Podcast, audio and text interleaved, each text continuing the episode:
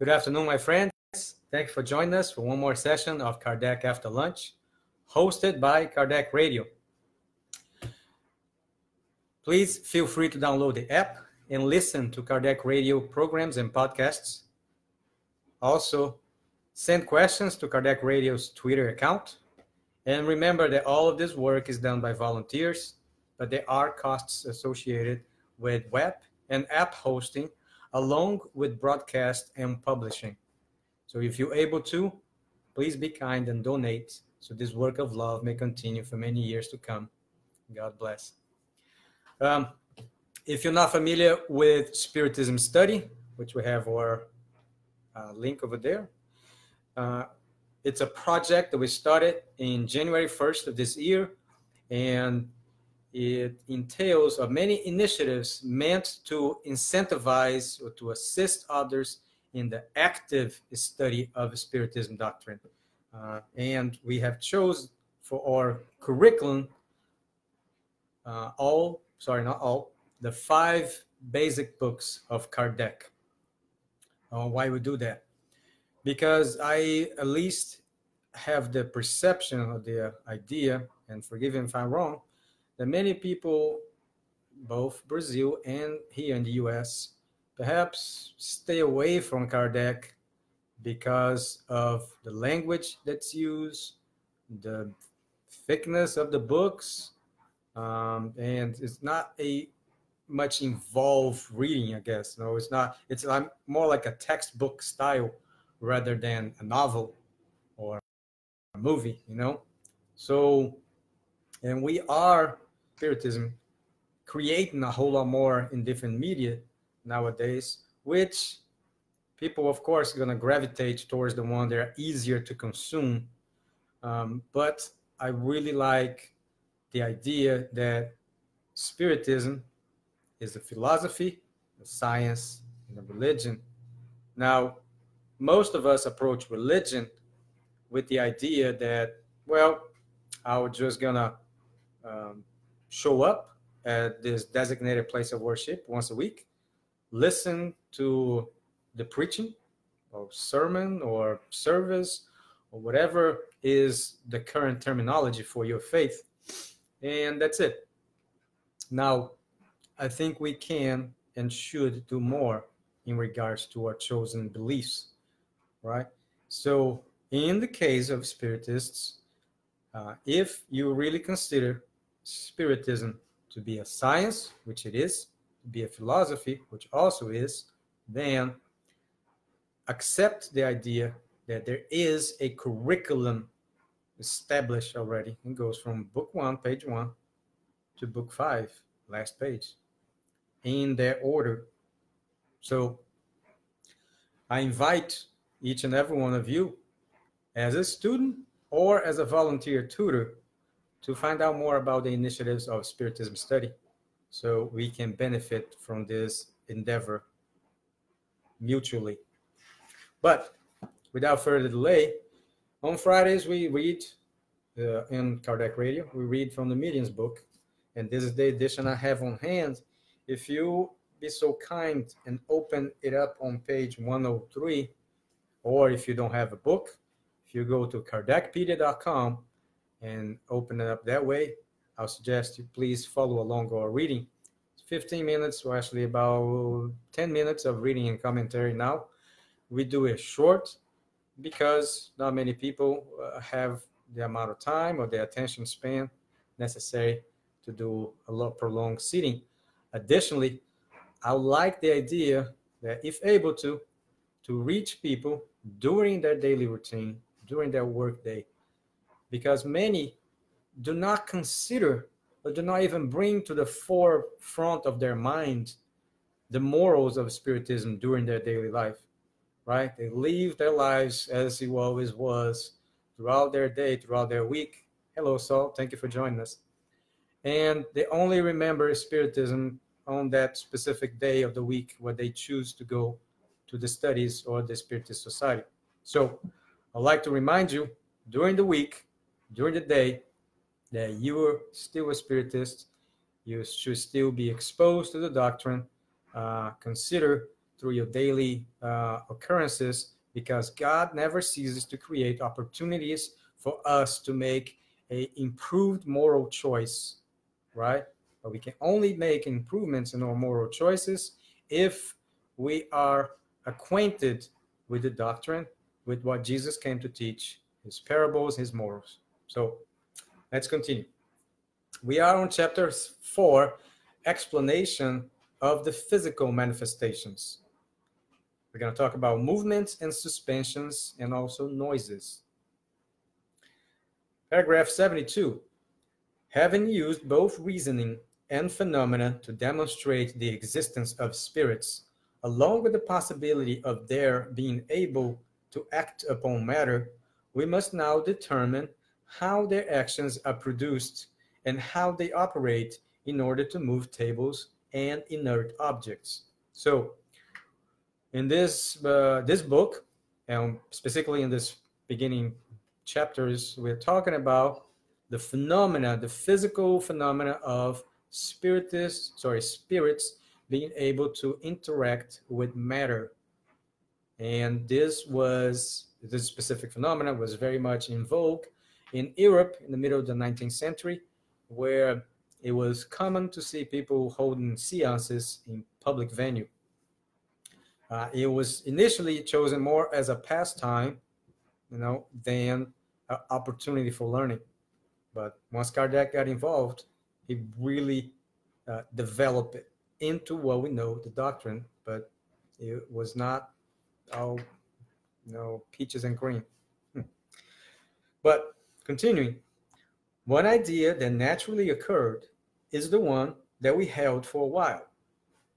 However, the spirits contested it and provided us with a completely different explanation, one we did not anticipate at all. Moreover, it is obvious that their explanation did not originate with us, being that our original idea could have quite possibly been held by others as well. So the idea is we have talked in previous chapters is some of the different theories that were put forth to perhaps explain away the phenomena.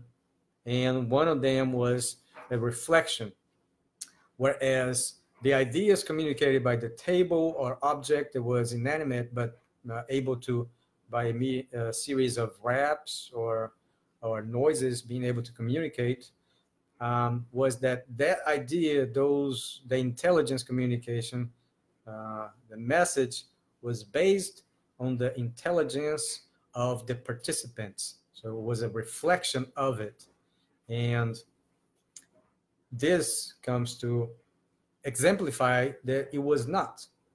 So the idea of trying to explain away this phenomena, uh, the participants had one theory and the spirits came to communicate a much different theory, which actually explained the phenomena. And we're going to go and read more about it. Let's see. As for this spirit's explanation, we do not believe that it could have ever occurred to anyone else. It is certainly easy to see how much more superior it is than our own although it is also simple because it offers a solution to numerous other incidents that had no satisfactory explanation. So the intervention, if I could say, if I can put it that way, of the spirits to correct us when necessary, uh, it's uh, invaluable. Of course, they are not here to rob us from the opportunity of doing it ourselves through our own efforts because that's how we progress. But just like parents uh, who, of course, do not do their children's homework for them, uh, it's not our place to ask the spirits to do it, and it's not their place to even offer, right?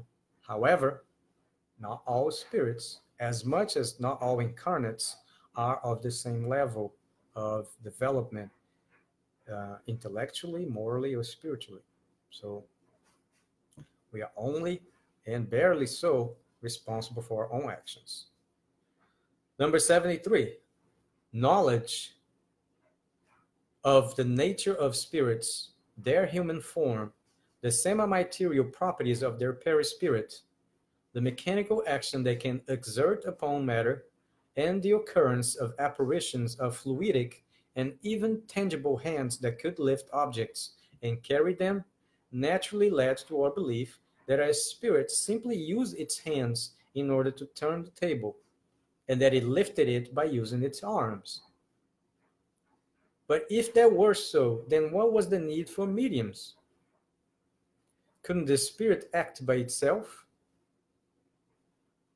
Since mediums often rested their hands upon the table in a position contrary to its movement, or did not even place their hands upon it at all, they obviously could not aid the spirit with any muscular movement. Sorry, muscular movement.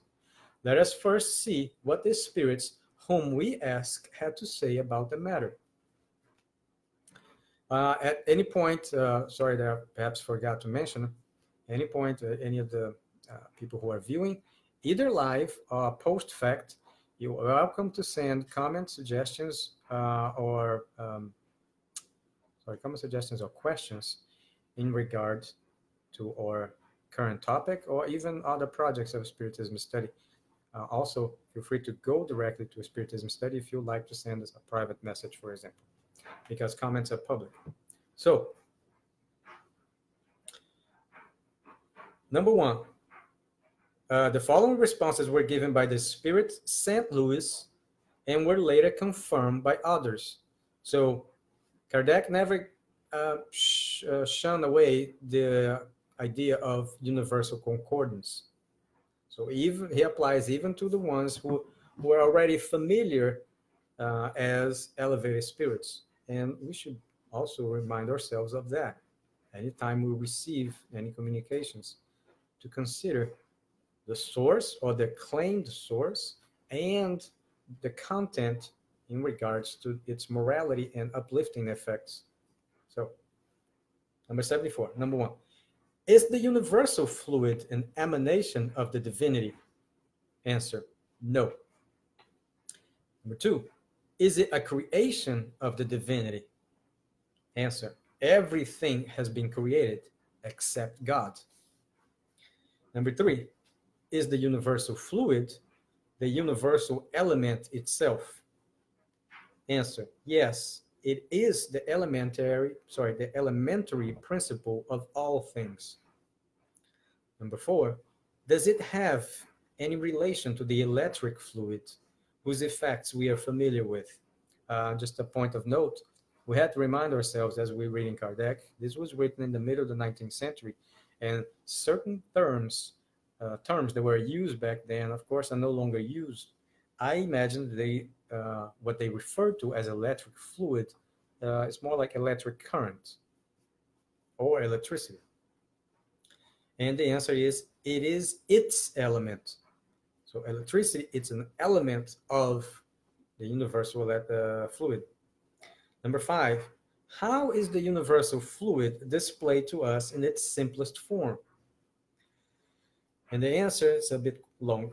To find it in its absolute simplest form, one would have to ascend toward pure spirits. In your world, however, it is always modified to varying degrees in order to form the dense matter all around you. Nevertheless, you could say that it is closest to its simplest form in the fluid known as the magnetic animalized fluid, which, to be honest, I'm have not found a current term uh, for this magnetic animalized fluid. I imagine maybe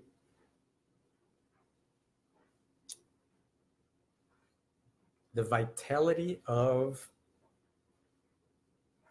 beings with vitality. Sorry, energy. Um, sorry, I'm gonna have to research on this one, but I believe it's is uh, uh, only present in animals and human beings.